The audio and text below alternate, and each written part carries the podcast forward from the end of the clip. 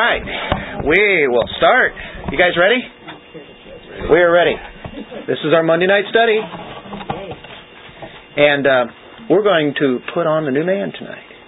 Okay. Oh, yay! We're going to practically do that on Penny's birthday to celebrate your birthday. We're going to put things into practice. But to have practice, we have to have doctrine, and the purpose of all doctrine leads us to a life that has to be consistent with what we have as far as truth is concerned. And would you say that knowledge is absolutely essential to Christians?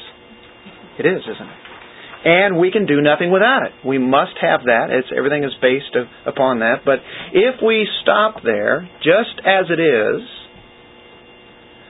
it could be horrendous if we just just stopped with knowledge and said, "Okay, that's it."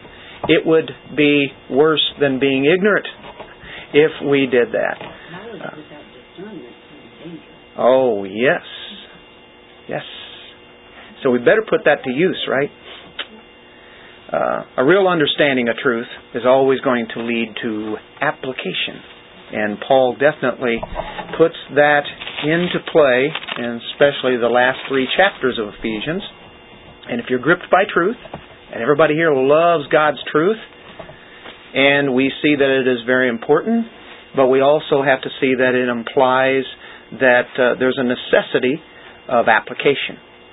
So every part of our lives, every part, everything that we do in our lives, we want to be consistent with what we know is truth or what we believe. What we believe, we want to be able then to uh, put that into uh, our lives.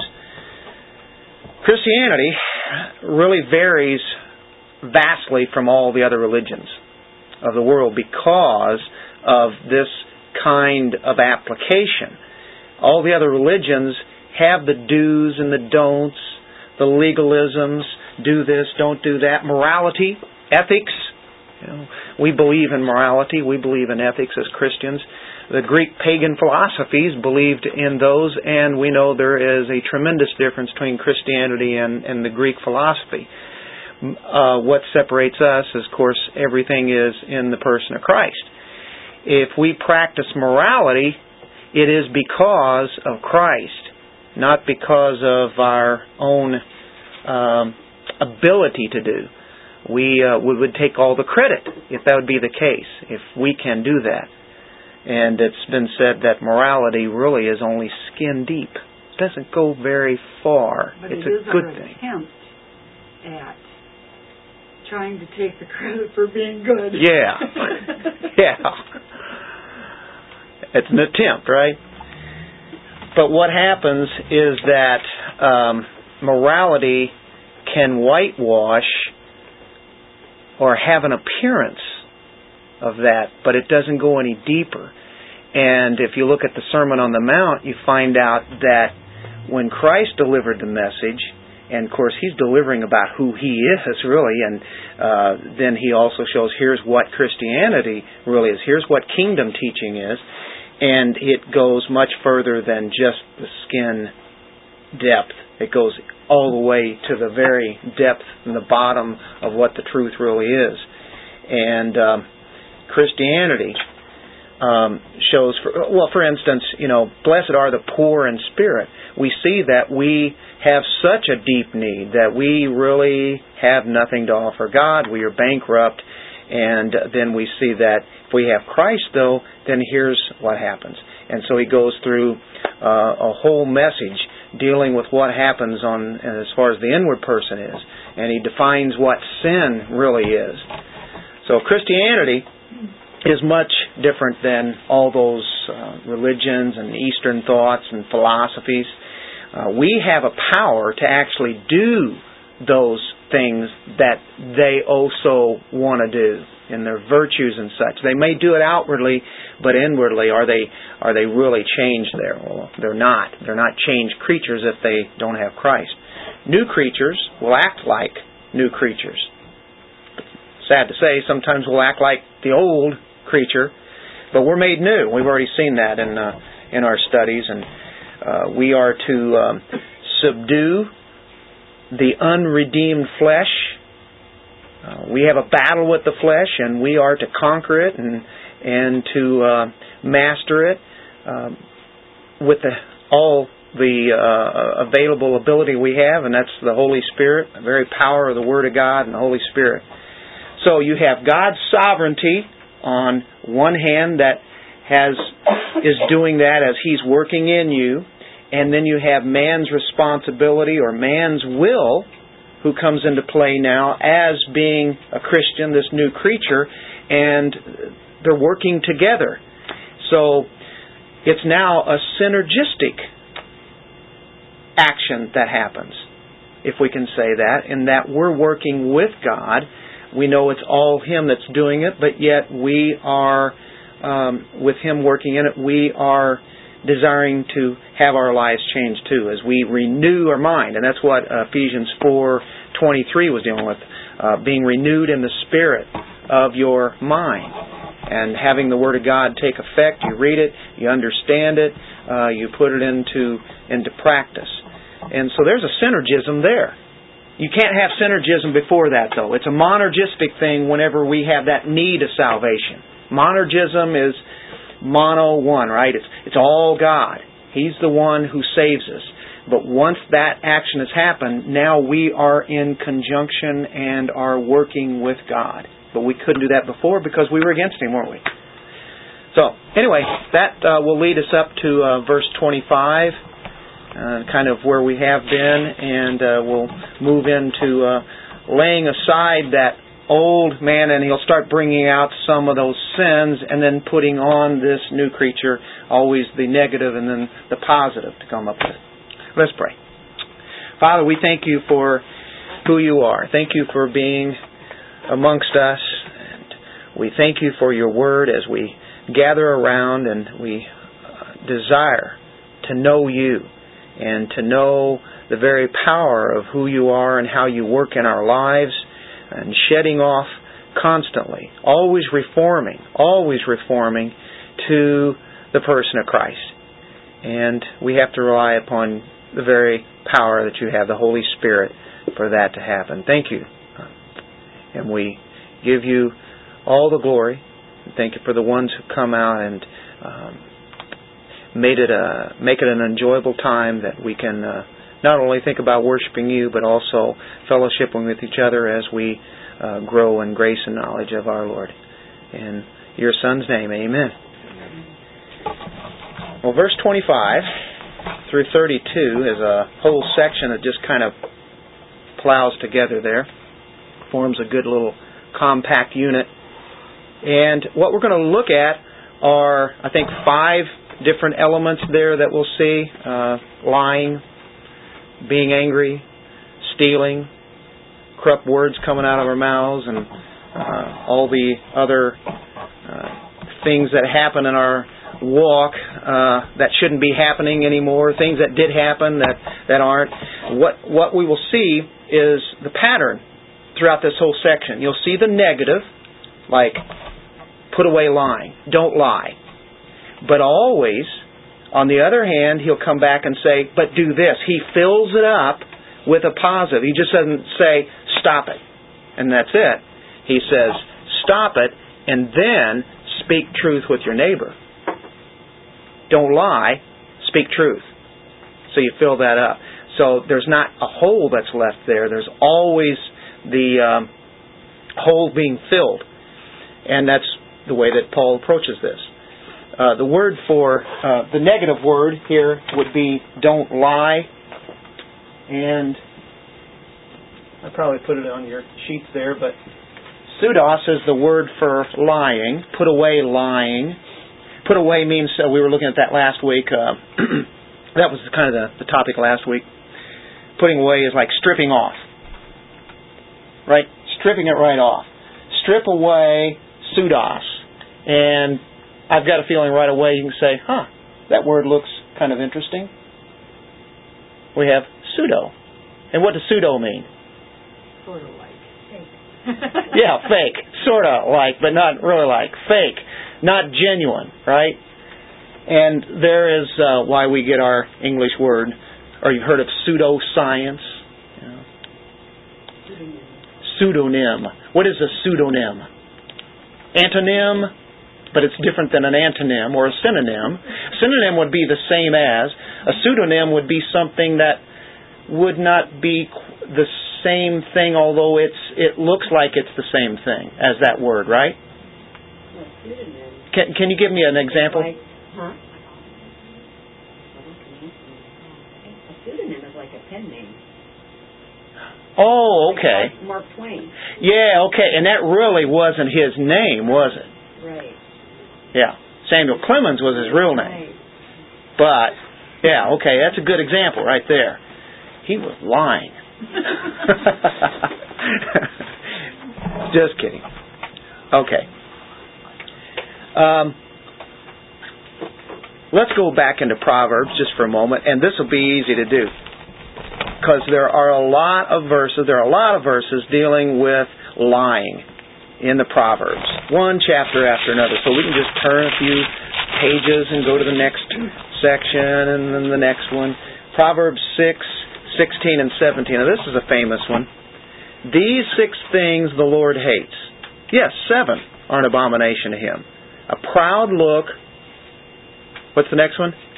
A lying tongue. That's one of the seven abominations, right? Are you? That's in Proverbs 6, 16 and 17. This is what the Lord hates. Uh, that's a pretty serious thing. A lying tongue. Now go to chapter 12, stay in Proverbs, 12:22. Lying lips are an abomination to the Lord. But then he's got the other side. But those who deal truthfully are his delight. That's kind of how Paul deals with uh, our section tonight here. You have the negative, but there's your positive. Uh, it's an abomination. I think that is quite considerably uh, a warning, isn't it? An abomination. We see that. Okay, 12, verse 19, you back up. The truthful lips shall be established forever, but a lying tongue is but for a moment. It's not going to last forever. And, uh, of course, there will be judgment upon that. Chapter 20, verse 17. I'm not so sure if I put these on your sheets.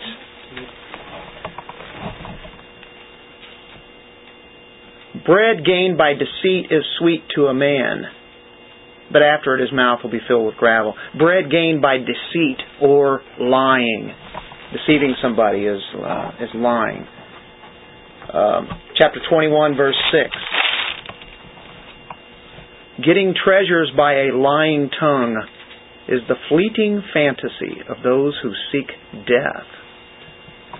Getting treasures by a lying tongue, getting uh, getting things and uh, getting them by lying. And so we have to we, have, we look in Proverbs. We see something very practical there. Evidently, there are a lot of people who lie. So there are a lot of warnings in the Bible about lying. And if we were to um, remember what Jesus said, that the father of lies is who? You're the father. Your de- or, the devil is your father, and he is also the father of lies. He's not of the truth. Uh, then we go back to Genesis, and we go to Genesis 3, and this is where the temptation is at, right in verse 1. This is, this is where you see lie beginning as far as mankind is concerned. Now the serpent was more cunning than any beast of the field which the Lord God had made, and he said to the woman, Has God indeed said, You shall not eat of every tree of the garden? And he creates the doubt or the deception is there. There's your lie to the woman, and we have a problem right here. Uh, the, the lying is coming right there from the father of lies. The devil is a liar, and because of that sin, the nature of man caused him to be unregenerate. Now he has not the life of God in him, and as far as his nature or his characteristic is that because of that very first sin and that result of a lie, that's the character of man now too. His nature is lies. He's of the fa- uh, his father, the devil uh, his being.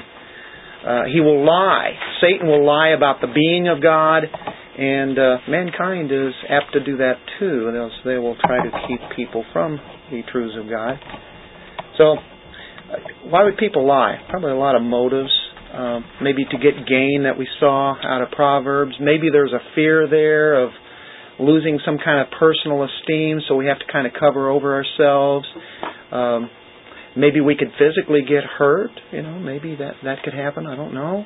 A lot of different things, but deception comes in when we tell a lie. Then what do we have to wind up doing later on? Probably telling another lie to cover the other lie, and then you tell another lie to cover that up, and boy, you really have a big chain going on here. This is a terrible sin, and it's probably uh, maybe the most common sin. Sometimes we lie to ourselves, or we're, we're making up something in our mind as an excuse for something that we we don't even really have to. I've heard of some people lie, and they didn't really even have to lie. There was no need to lie. They just lied because that was just what they did. I, I, I've known uh, some people that do that. I was like, well, why are you why are you doing it? You don't have to do that. You're not covering anything. Like, we hate it. Do we hate it when we lie? We've sometimes we just lie to ourselves. Maybe we don't lie to a person, and then we, we realize what we've just done, though, what, what we were thinking. We're guilty of it. We hate it, we despise it, but yet we know we're guilty of lying. It, it hits us right here. Oh, the nature. The nature. Or you could say that old, what? The flesh? Um, putting off that old man, or that flesh that we battle with and we realize the depth of sin. And we see it in the New Testament, in the church right off the bat. You have Ananias and Sapphira, and what are they doing? They're lying to the Holy Spirit. And you see the future of liars, if they keep that nature. What is the future? I'll go to 1 Corinthians chapter 6, verse 9. We come all the way from that first lie all the way to the very future of one who has this characteristic. Do you not know that the unrighteous will not inherit the kingdom of God? Do not be deceived. That's interesting right there. Do we lie to? Neither fornicators, nor idolaters, nor adulterers, nor homosexuals, nor sodomites, nor thieves, nor covetous, nor drunkards, nor revilers, nor extortioners will inherit the kingdom of God. Now there, uh, it starts off with "Don't be deceived," right? Do not be deceived. Don't be lied to. And then he mentions a lot of these sins right here. Um, when we go to Revelation, uh, all the way back to chapter 21.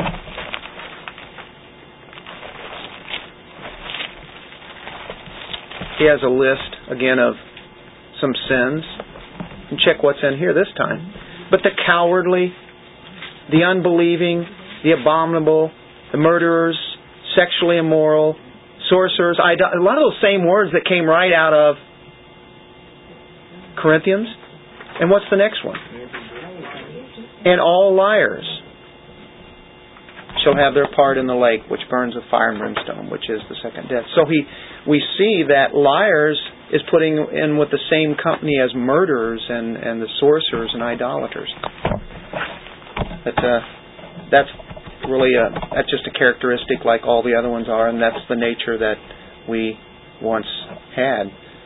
Uh, lying can consist of cheating, cheating on tests, uh, cheating uh, income tax, uh, making excuses can could be lying, exaggerating, telling telling a story, uh, and because it's not quite enough to get enough tension. We have to add a little bit more color to it, a little more variety to it that really has no truth to what whatsoever. And all of a sudden, this thing has grown. And boy, wow, that's that's really something. And um, so, therefore, we've just lied when we when we uh, do flattery. We've just lied there. Uh, sometimes without even saying a word, just by the looks that we can have, can lie. We don't even have to use our mouths Oh, the nature. Um, yes.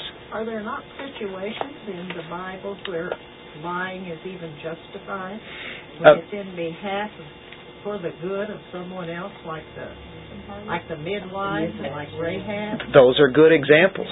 Um, yeah, because um, and those are two of the best ones there. Um, we we know it never it it never says that they're commended for that, but then at the at the same time, in a, in another sense, they kind of are because they are grouped with uh, having faith, and in that sense, we're talking about life and death, and I take it as a justification for that, and some people will only vary for that, but you know, we're told that you know that we are to obey all the laws of our uh, of the authorities over us unless it disagrees with God's law. right, Well, God's law certainly was not to kill all the Hebrew children. That would not fulfill God's law. And so the midwives were justified, although holding back some truth. right, but that but that was they were not holding back the truth from God. I think that's you know we get caught up thinking about what we're doing here, and and God knows when God knows the truth. You know, if you're lying, and, and when we lie to each other, of course, that's trying to, you know, we think we're lying to God too. That hurts the body, then, doesn't it? Sure. Yeah.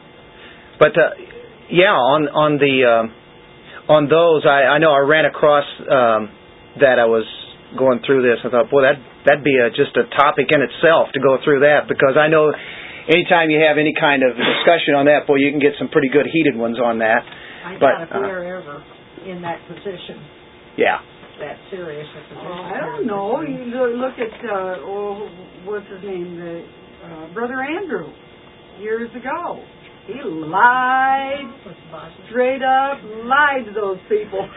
As he took the word of God those into Bibles right in. yeah. So you know, over you know, I, there are lots of examples where we- we're called to a higher standard. It's God's law, not uh, not this. You know, it's definitely a fine line. It's it's uh, would definitely be something that would be for uh, a righteous um, way, but I, it's, it's really tricky. It's it is is very hard, very difficult. But Um, that I way is kind of sometimes what short close. yeah, but um, yeah, uh, you have a whole the, the Rahab. You know, that's I mean that's quite quite the story, and people really have difficulty with that. But um, I see what God's plan was working through that. Had she not lied, what would have happened? Well, God's plan's still going to work, and then we have that question come up. But Yeah, that's Uh, I was like, I'm thinking, well, but that was almost like that God couldn't do it unless you did that too. Type is kind of what we're, which is because you don't know that though. Yeah. So there's, yeah. well, she was definitely putting her trust in the God of these Israelites, and uh, so I cannot um, condemn her. And uh, what, what was the other one? The uh, um, the. Uh, yeah, the midwives. Yeah. And Corrie Ten Boom and her family. Yeah. Is, Mhm. with the fighting the Jews. That's right. I mean, look at all. I mean, there were some people that were doing some serious lying back in. Well, and Abraham said that Sarah was his sister. Yeah. Uh, yeah, That he, was- yeah, yeah, yeah. He was thinking of himself. caught. He yeah, that was- yeah. He was just a big chicken. The yeah. Well, let's look at the positive then. He says, "Don't lie." Now he comes back on the other side and he says, "Here's what you do: tell the truth." And so he bases this out of uh, actually Zechariah. Zechariah eight sixteen. I hope I have this right. Have you already looked it up? Am okay? Good. These are the things you shall do. Speak each man the truth to his neighbor. Give judgment in your gates for truth, justice, and peace. Boy, those are good terms, aren't they? Truth and justice and peace. Oh, those are important. But speak each man the truth to his neighbor. And so Paul takes that, let each one of you speak truth with his neighbor in verse 25. Um, the word here um, is uh, alaleus, not related to any English word that I know of, but I have to think of what is truth? Well, Jesus said, I am the way, the truth. He is truth. Not just a term here, He is Christ. Truth is Him. And then in John 17, 17, as Jesus says that great prayer, he says, Thy word is truth. Truth, His word, Jesus Christ. There is great substance in what we know as truth. Look in, uh, well, you don't have to, Titus 1 2. It says, God cannot lie. It's impossible to lie. So if that be the case, that means all he ever does is truth. He has never even come close to lying or saying something that was a half truth, if there's such a thing.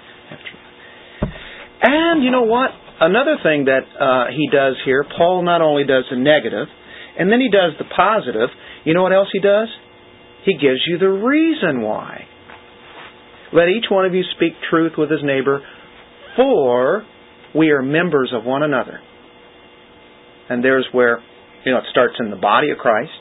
Of course, it's going to go everywhere where you speak truth, but in the body of Christ, he says, we're members. Why would we want to deceive each other? And so he puts um, that reason. I think that's good, uh, a good thing to do. If you're trying to tell somebody that they're not supposed to be doing something, then the next best thing to, uh, the best thing to do after that is to show them what they should be doing instead, and then give them a reason why. A lot of people say, "Stop it," and that's it. Well, why? Why? You know, they think they're doing okay, and they never get a reason for why, and they don't even get uh, something to plant in doing what they were doing wrong to replace that, to substitute well, and for I do this all the time in, in counseling. If if you just know what you don't want to do, that's probably what you're going to do. You can't say, I don't want to do that. The, uh, I don't want to steal or drink or smoke or whatever. You have to have something to do. So if you're even even when you're working with people that are trying to not maybe they're trying to quit smoking or or quit doing some of these things, it's not enough to want to quit doing that. You have to figure out what are you going to do. Because like you're saying, there's a hole there. If you just say don't do that, What's going to be their what? inclination to do, even if they say they don't want to do it. exactly. Exactly. I to- wonder, I wonder, you know, and that's that's even taught in psychology, right? They're using a biblical principle there. Uh, Bill, you got to hear some of what, or maybe you didn't. I don't know. I, I know you led music, uh, like at recovery. Did did they use that too? Did they use that same kind of principle? Uh, No, I never really heard a lot of the teaching. Right. You know, I mean, I don't if you. I don't think it's part of the 12-step program, but But I mean, would, wouldn't they offer something like that? Here, here's something. Okay, I know you have you have this problem with whatever this is. It can Yeah. be anything. yeah, I I think that where it gets instituted, and I and and I keep coming back to this. I've been coming back to this ever since you know just through my searching of the scriptures for the last few months, and that is it it it, it all comes back to community. It comes back to loving one another, and the replacement that that she's talking about, I think, has to be fellowship with another person um, or other persons, you know, that keep you from that. I mean, that's why there is an, you know, in this town or Columbia or wherever, wherever you go, there is an Alcoholics Anonymous meeting every night. And chances are there's an Alcoholics Anonymous meeting in most larger towns every day at noon. And in a lot of places, there is an Alcoholics Anonymous, Anonymous meeting at 6.30 in the morning. So you can always be in a in a meeting until you get to that point where you don't, you know, and that's why they have sponsors, and that's why they you get with somebody so that you can learn from someone else to replace whatever it is that you know Well, that see, and she's that's doing. the problem with most of the treatment programs that are available. They don't fill that void. They they don't get you to. You have to think. You have to say to yourself, if I'm not going to do this, what am I going to do? Hmm. Because you can't just say I'm not going to lie. Well, if I'm not going to lie, it- which is what. I've done all my life. you just told a lie. what am I going to do? Because that is our nature. Our nature is to lie. And people say, oh, no, I don't lie. No, our nature, our nature. Oh, there we go. Our nature is to do so sinful things. We gravitate toward those, toward destructive things.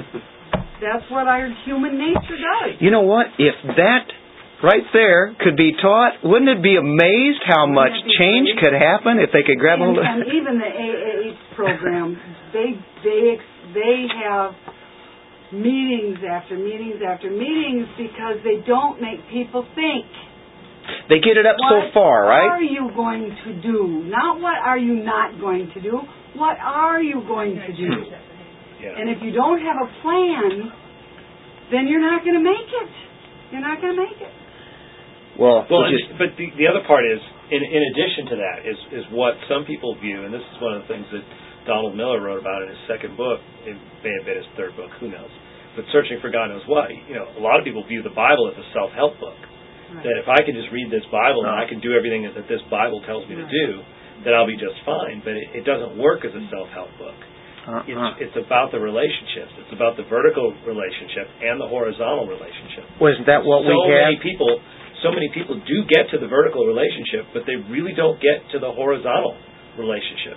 The person that runs out of church as soon as the service is over they're Yeah. not interested in horizontal relationships. And their vertical relationship may not be that well may be that good. That makes it continue It- on. it's- And what have I told you people to do? Love one another Well, you right know. at the end of verse 25 here. Isn't this a great reason? I read ahead For, I'm sorry for we, well, no, no, you didn't. We're, that's right where we're at. For we are members of one another. Yeah. You want to know how to stop lying? Well, start speaking truth. How do you speak truth? Well, first of all, you you learn this is truth. It's all Christ. He is the truth. And now, if I'm around other people who are speaking truth, and they don't go around telling lies, and they support me, and all of a sudden I'm going to be held accountable for what I say. And if I'm saying untruths and they catch me on this, this is going to really look bad. Uh, not that we want to look bad or try to look good uh, in a veneer, but we want it to hit that deep inner man. And that's where, but it does come into play. The church is so important. Paul has already established that, hasn't he? Here in chapter, well, three and four. Oh, it's so key. Um, and if, nobody can do that as a Lone Ranger thing. Yeah. So I, that was neat how Paul said that. For we are members of one another. Um, let's go on to the second one here. Laying aside sinful anger and having a righteous anger. So here's the negative. let's not talk about it Oh. yeah. Well, you know what? He starts off with a positive this I time. deleted that from my online Bible You don't don't like that verse? Be angry. Now that's interesting. Be angry. He doesn't say do not be angry. So he starts off with a positive, but we're going to start off with a negative I first. do that. no problem. That's my nature, man. this is my thing. this is my old man. Be angry and do not sin. That's the problem, though. Do not sin. and do not let the sun go down on your on your wrath. Just in case you are being angry in a righteous way, don't let the sun go. down. Don't give place to the devil. There's the case there. Okay. Um, let's go to Psalm four four. We were in Proverbs earlier. Let's way back. Four four. Four four. Guess what? This looks familiar. Be angry. Do not sin. It wasn't just Paul who said that. Psalm writer says that. Meditate within your heart on your bed and be still. Hmm. Selah. Start jamming. Get a guitar out. Okay. The negative here, and what we're going to do is like reverse back here. This says be angry. We'll come back to that. But uh, we know we're not supposed to be angry. And the word is um, parorgismos. And this word is dealing with irritation or it's dealing with some kind of being embittered at something, an exasperation. And it's not something that just happens all at once. It's not an outward rage in a momentary way, but it's something that has been put in place for quite some time. It's deep seated, uh, having a settled conviction about it. I mean, when when it's not just going off, flying off the handle in a, in a moment. This is kind of an anger that just is there, you know, and embittered. Uh, and if you look in chapter 6, verse 4, this word is used again, and it's entirely forbidden. Ephesians 6 4. And you fathers, and, and use the word provoke here, and you fathers, do not provoke your children to wrath. To wrath. Do not provoke your children to wrath. And that's using that same kind of language there. Um, people have often done this. Well, I know I get angry, but it was because I was born that way. Well, yeah, that's probably true. You were born that way. The only problem is, is that if you're a Christian now, you have not that excuse anymore. You've been born again. You can't use that anymore. But have you heard people do that? Hey, that's just the way he is. That's the way he's wired. He has an anger in him. You know, he's just, just, that's just him. That is not going to fly. We are forbidden to be provoked, to be bad tempered, to be irritable. Yes, to even be irritable, we are forbidden to do now, that. Wait, where are you finding that? I'm taking that word and building off of it. oh, we're getting to the heart of it here now, right now. Um, are you easily put out on things or by things? A little bit on the edge sometimes? How about a little testy? Sinful.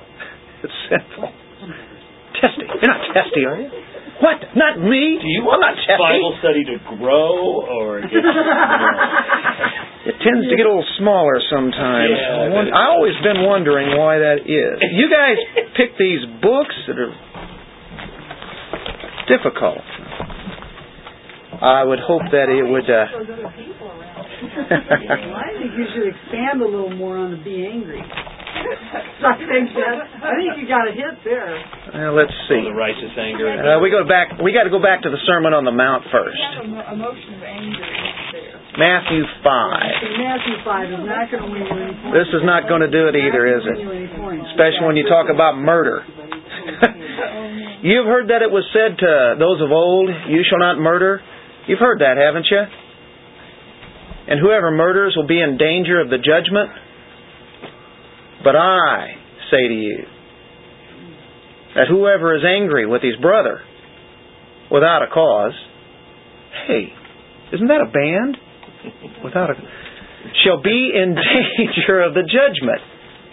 And then he says, Whoever says to his brother Raca shall be in danger of the council. But whoever says, You fool, shall be in danger of hell fire. If you do something like that, you can be brought to court. But if you if you call somebody a fool or something uh, where you're making the, a judgment on the inner part of a person, and that's that's your your nature, uh, you'll have something worse to be judged at, and that's hell fire. Isn't that kind of like Wow. in the dirt, you're not of any worth?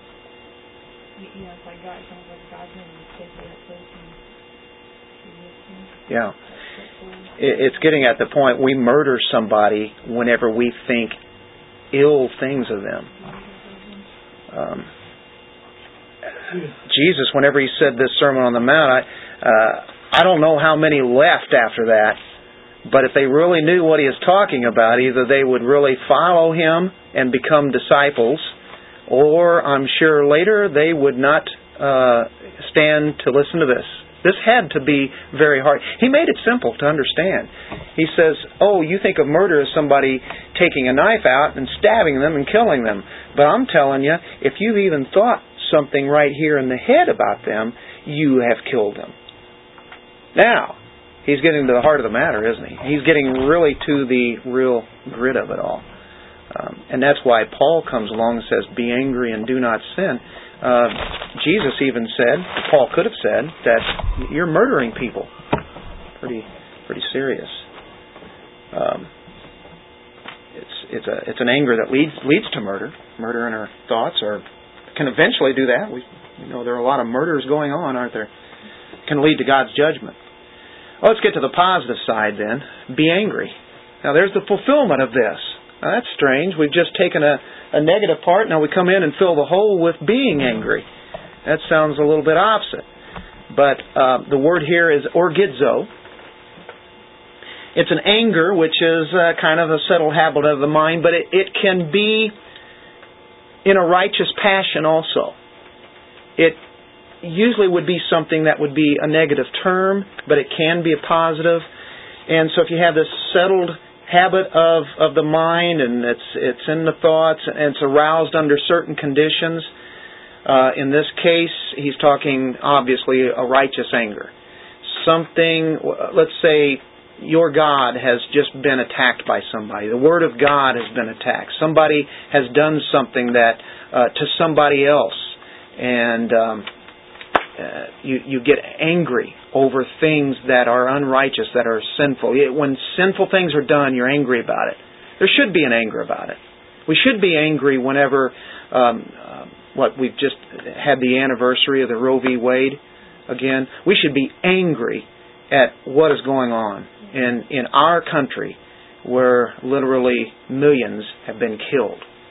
Uh, what a despicable thing! We should be very angry, very upset and we should be vocal about it when we have the opportunity to be, and to use that in a right way. Uh, there's thousands of different things we're angry about, and we should be. Uh, God puts that in there, uh, righteous, righteous anger. Um, go to Psalm 69:9. Turn to the Psalms and Proverbs tonight, haven't we?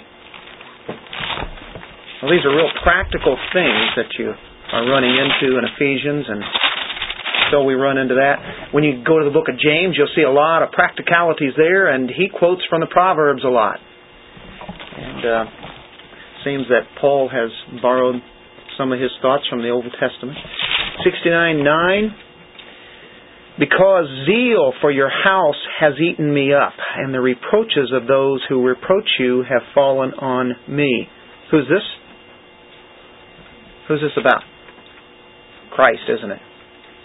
And there he had uh, a righteous anger, a zeal for the temple, uh, for the house of the Lord, and what they were doing with it um, as he appeared in Jerusalem and appeared at the temple. And we know he got very angry and turned over the tables and um, all the pigeons and everything just started flying. Go to Mark chapter 3, verse 5. This is Jesus himself who had an anger. But it wasn't a problem, and it wasn't a sin. Here's where you get this, I think, this uh, uh, thought coming out here. Um, they're talking about the Sabbath here. And when he had looked around at them with anger, see, they're asking, is it lawful to heal on the Sabbath? What's Jesus do? He looks around at them with anger. Then he's grieved by the hardness of their hearts. Then he says to the man, looks at him and says, Stretch out your hand. Stretches out. He's healed.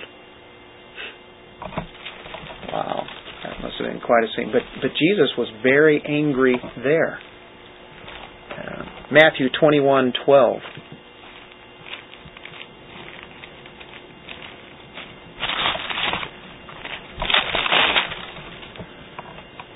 Jesus went in the temple of God, drove out all those who bought and sold in the temple, and overturned the tables of the money changers and the seats of those who sold doves.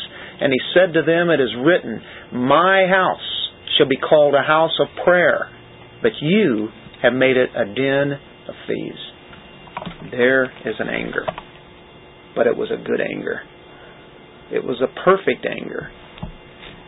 We walk with a knife edge because even righteous anger that we can have can turn into bitterness and resentment, and rather than turning it toward the things of the Lord, we turn it into our own little thing, and now that righteous anger is something that we are taking on rather than handing it back to the Lord. Anytime you get angry, you want to say, okay, God, you handle this. Here it is. I know how you feel about this. I hate it too.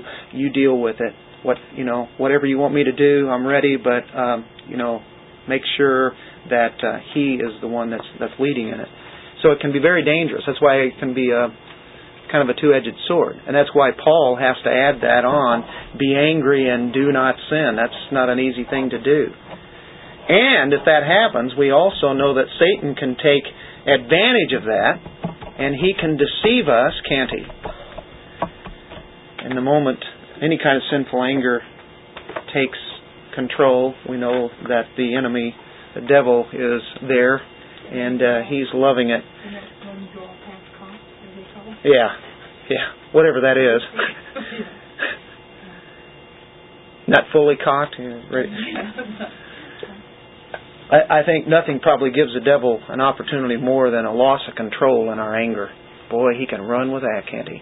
And all sorts of things can then start entering our mind, and we start thinking about things that aren't even true at all, and about what's going to happen, and you know, it's just like we can tell the future now, you know, because we've got this anger. We just lose it, lose control. Boy, that is not a good example of a Christian, is it? When we see that. What do we do with anger? Well, here's what it says. Don't let the sun go down on your wrath. Don't let the sun go. Get it taken care of. Clear it at once. Get get it done with. Have it done with. It'll be done. But we also have to look out for the ways that we say stuff, because even though we wait, we we may not be angry, sometimes the way we say stuff can be perceived by others that we are angry. And I, you know, and I, I've heard sometimes the way um, parents talk to their children. It sounds as if I mean, like we see them at Walmart or whatever. It sounds like they're angry, Mm. but they're not really angry. That's just the way that they talk to their kids. But it sounds like they're angry, you know. That's the way they've and always even, and even it. Christians do it too, because they, they're- they're just they're just Mr. Grumpy Pants all the time. So, in other words, Can I use do not be grumpy. Penny, Mr. Grumpy Pants. Okay. grumpy pants. It's Uh, a- newer translation. Yeah, it's yeah, it's a it's the new hip hop translation. the updated yeah, the updated message. Message 2.0. Yeah. Remix. Be angry. Do not sin. Why? Because it'll give place to the devil. There's the reason why. But uh, and also we want to bring uh, you know, God to glory out of it. Then we get into stealing. Let him who stole steal no longer. That's a characteristic of one who has not been changed, but rather let him labor, working with his hands what is good. Why? What's the reason? That he may have something to give him who has need. The negative, oh, I like this one. I have it on there. Stealing. We get our English word, kleptomaniac, from klepto, steal. What's a kleptomaniac? Is that a guy that steals and he just just takes things without not even thinking about it? For no reason. Yeah. Not even need it. Just takes it. Take it because it's there. It's there. Are got it. talking about it? Just do it, just do it. Yeah. I think in our First Corinthians six passage, um, it had a list of sins, and I I think this was in there: uh, lying and liars will not inherit, or uh, uh, thieves.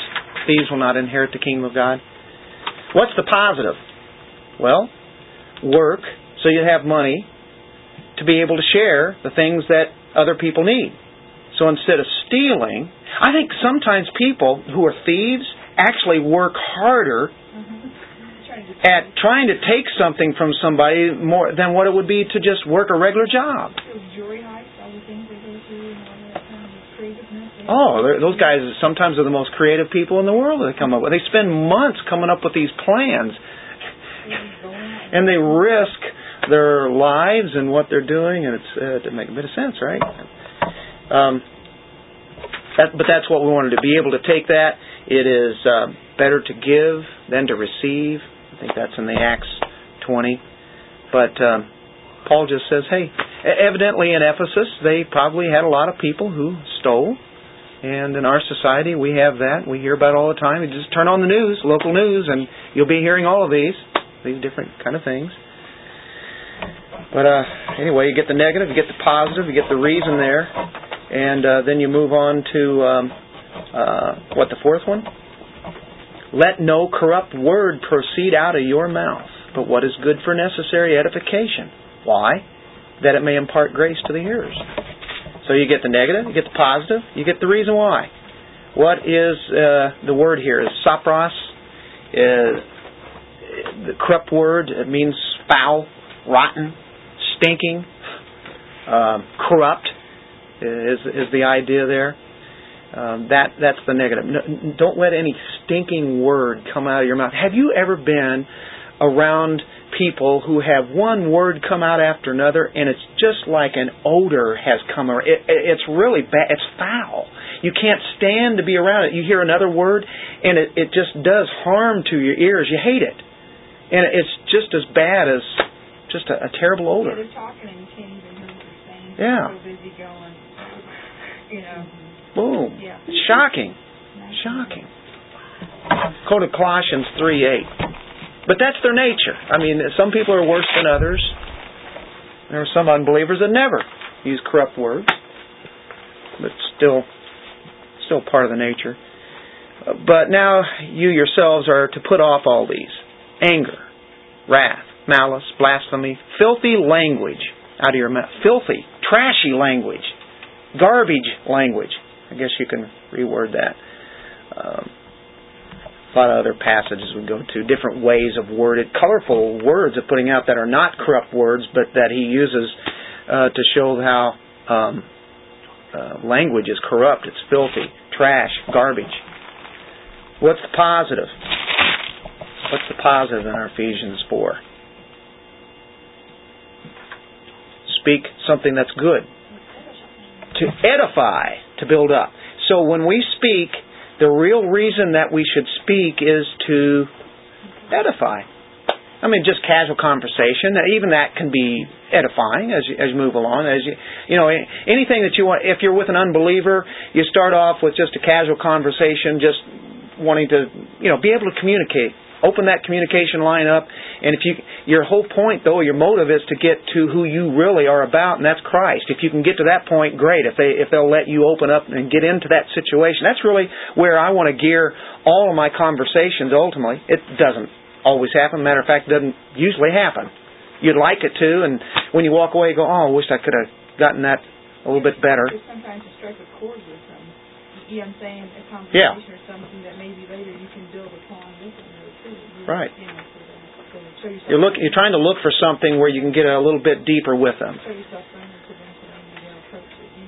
And if they're if they're a, if they're a friend, somebody you've known for a long time, uh, you get to work with that over a period of time, and that's that's good. Sometimes it'll be somebody you may not ever meet again, and so you really want to kind of work that in there quick as you can. But um, you know, we want we want to have something that really um, brings out what what real truth is, and that that's edifying. And um,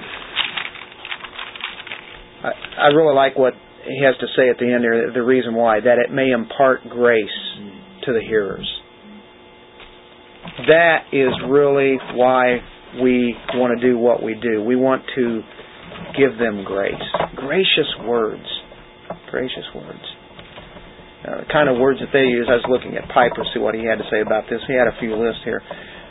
What, what kind of corrupt words are there? Well, there some corrupt words that people say that take the Lord's name in vain, and they'll say, God. Oh my God. You hear that on TV all the time. And you know, every time my ears go, oh, you know. And then you'll hear other things that are even worse, you know, or God Almighty. I think there was even a movie called that one time, God Almighty. Um, Christ. They'll use Christ's name in vain, Jesus' name in vain. And they'll do that when they're surprised. They'll do that when they're amazed. They'll do it when they're mad. They'll, it's funny, they'll use those words and they'll say they don't even believe in God. So it's like, what are they using those words for? Uh, but they have no honor for, for God's name. Um, another one is, is trivializing, taking um, hell and damnation, and they'll you'll hear "go to hell," and do they even know what they're saying? And they're always using the word to uh, damn, you know, whatever that is, and they'll put that in. And it's just taking, I think, something that's they're trivializing something that is so serious. Hell is a word, and it's in the Bible, and it's a really important term for people to understand what it really is. But they take that and make it something, and it's not. I don't even know what it means. Vulgar references also, uh, whether it be to sex or whatever it is, you know, and they they don't have God in their mind whatsoever, and uh, so they'll have vulgar ways. Another way is uh, just a mean spirited way, uh, just saying shut up. All of a sudden we've got an attitude that puts forth, and that's a foul language too. Doesn't sound good, does it? And like sometimes people can say something they're not really angry, like like you were saying there, Bill, but they could use that terminology and they don't really mean it to the kids or somebody else, but whenever they say that, might even say it jokingly, but if somebody hears that the wrong way, it's going to put off the wrong message of what that is. And that's why I think Paul says that it may impart grace to the hearers. If we can't say something that will impart grace or say something that would be edifying or something along that lines, if it's questionable, why should we even say it, right? I the, the mouth But thing is really sometimes something. Stuff happens up here, and it just comes out here. Where did that come from? I know where it came from. What did Jesus say? yeah. It comes from where? That out of the heart. Mouth speaks. Yeah. Yeah, I know. You know, I mean, what you're saying it sounds so right. You know, we should all speak the good, wholesome words that edify and yeah. Huh.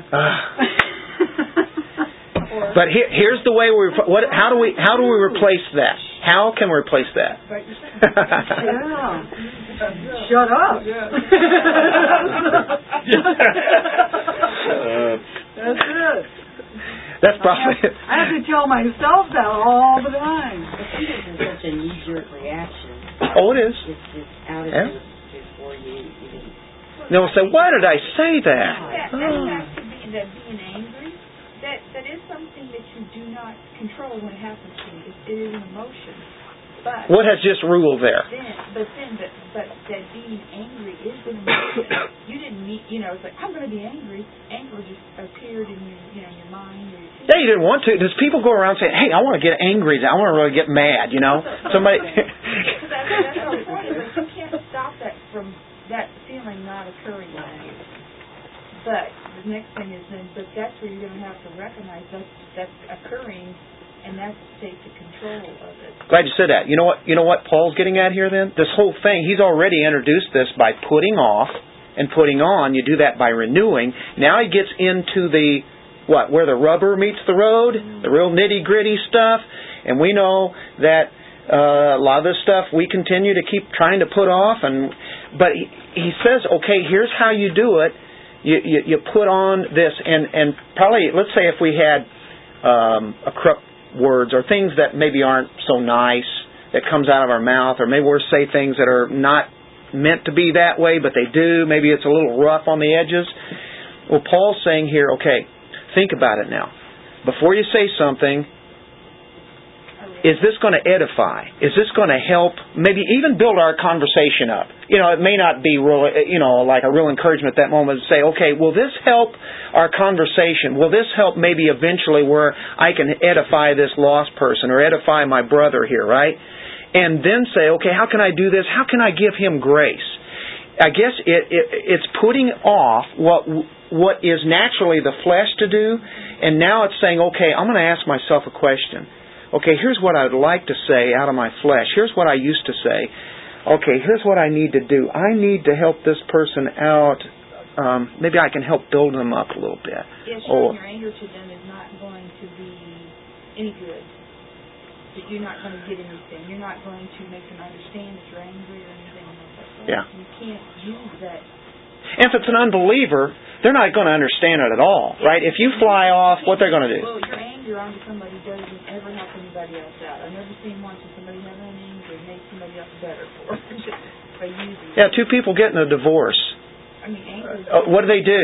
One goes after the other, the other one goes out, and it just keeps building. I've never seen where they were able to convince the other part. I don't think it happens. I've never seen anything It can't happen. improve a situation. Yeah. Is what it is. Right. A- anger is the devil's going to get in on it. We've already been told that. Don't give place to the devil. Yeah.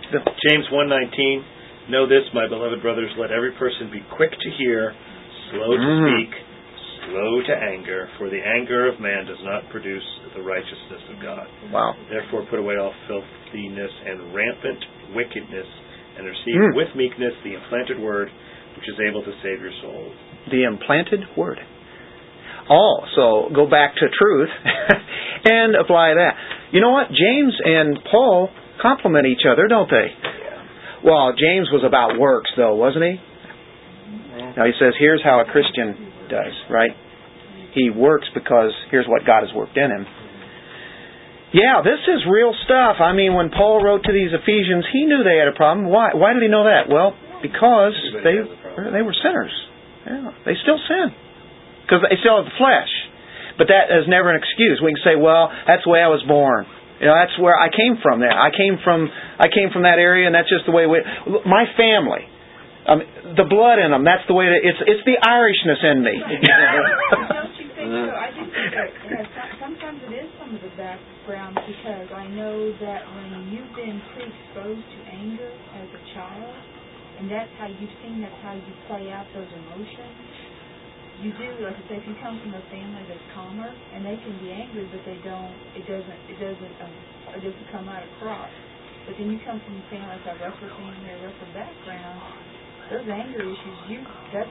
it's multiplied. Yeah, the same nature as anybody else, but it it, it might be multiplied. But is it ever an excuse for now one who has a new man? Never. He can never use that again. people years to serve that, or to recognize how deeply that's been ingrained in their way of reacting. And they're going to probably respond sometimes the way that old man did, but what does Paul say? That's why he's Put it off. writing it. That's why he's writing it. Lay aside. You can't do that. Yeah, and it doesn't happen overnight either. I've talked to people who say, "Well, I used to hit people, and now I don't do that anymore." well, that's pretty. I mean, I've- you know, I've made improvement. You know what I mean? I'm still not perfect, but Yeah. you know, I mean, Hey, just I'm now- glad they're not hitting people. Well, that's what I mean. You know. yeah. That's why Paul's Oh, man. it, because it's part of the culture. Time to close it. Watch this. Watch this. We're gonna we're gonna complete this out. You ready? All right. Do not. Gr- you know what? We're not going to do it. We're go- we're going to stop right here. Do not grieve the Holy Spirit. Okay. No. That's a whole hour right there. That is a long right there. So we'll stop there. We'll stop there. Read it that you've met people from. Well, he, he had uh, the way that it flows. Do not grieve the Holy Spirit. And I think that's all a part of the, where we're at, and especially verse 29. Grieve the Holy Spirit, by whom you were sealed for the day of redemption. Remember that back in chapter one. and then he gives a whole list of sins. Let all bitterness, wrath, anger, clamor, and evil speaking. We've seen all those. Be put away, stripped off, ripped off. Take off the old man, right? With all malice, general sin, evil. Be kind, and here's the positive again. Be kind to one another, tender. Everybody knows about this. Tenderhearted, forgiving one another, even as God and Christ forgave you. That's the way it really works. That's how come we can now say, do this, be good, quit this, and do this. It sounds like a lot of list of rules to do, but if we have already been qualified by why and how we can do it, uh, then we see that, oh, we have the power. I see the old power that I used to have, and boy, it sure wants to control, but I'm not supposed to let that run me anymore. And uh, as we think about that, we can be more like Christ.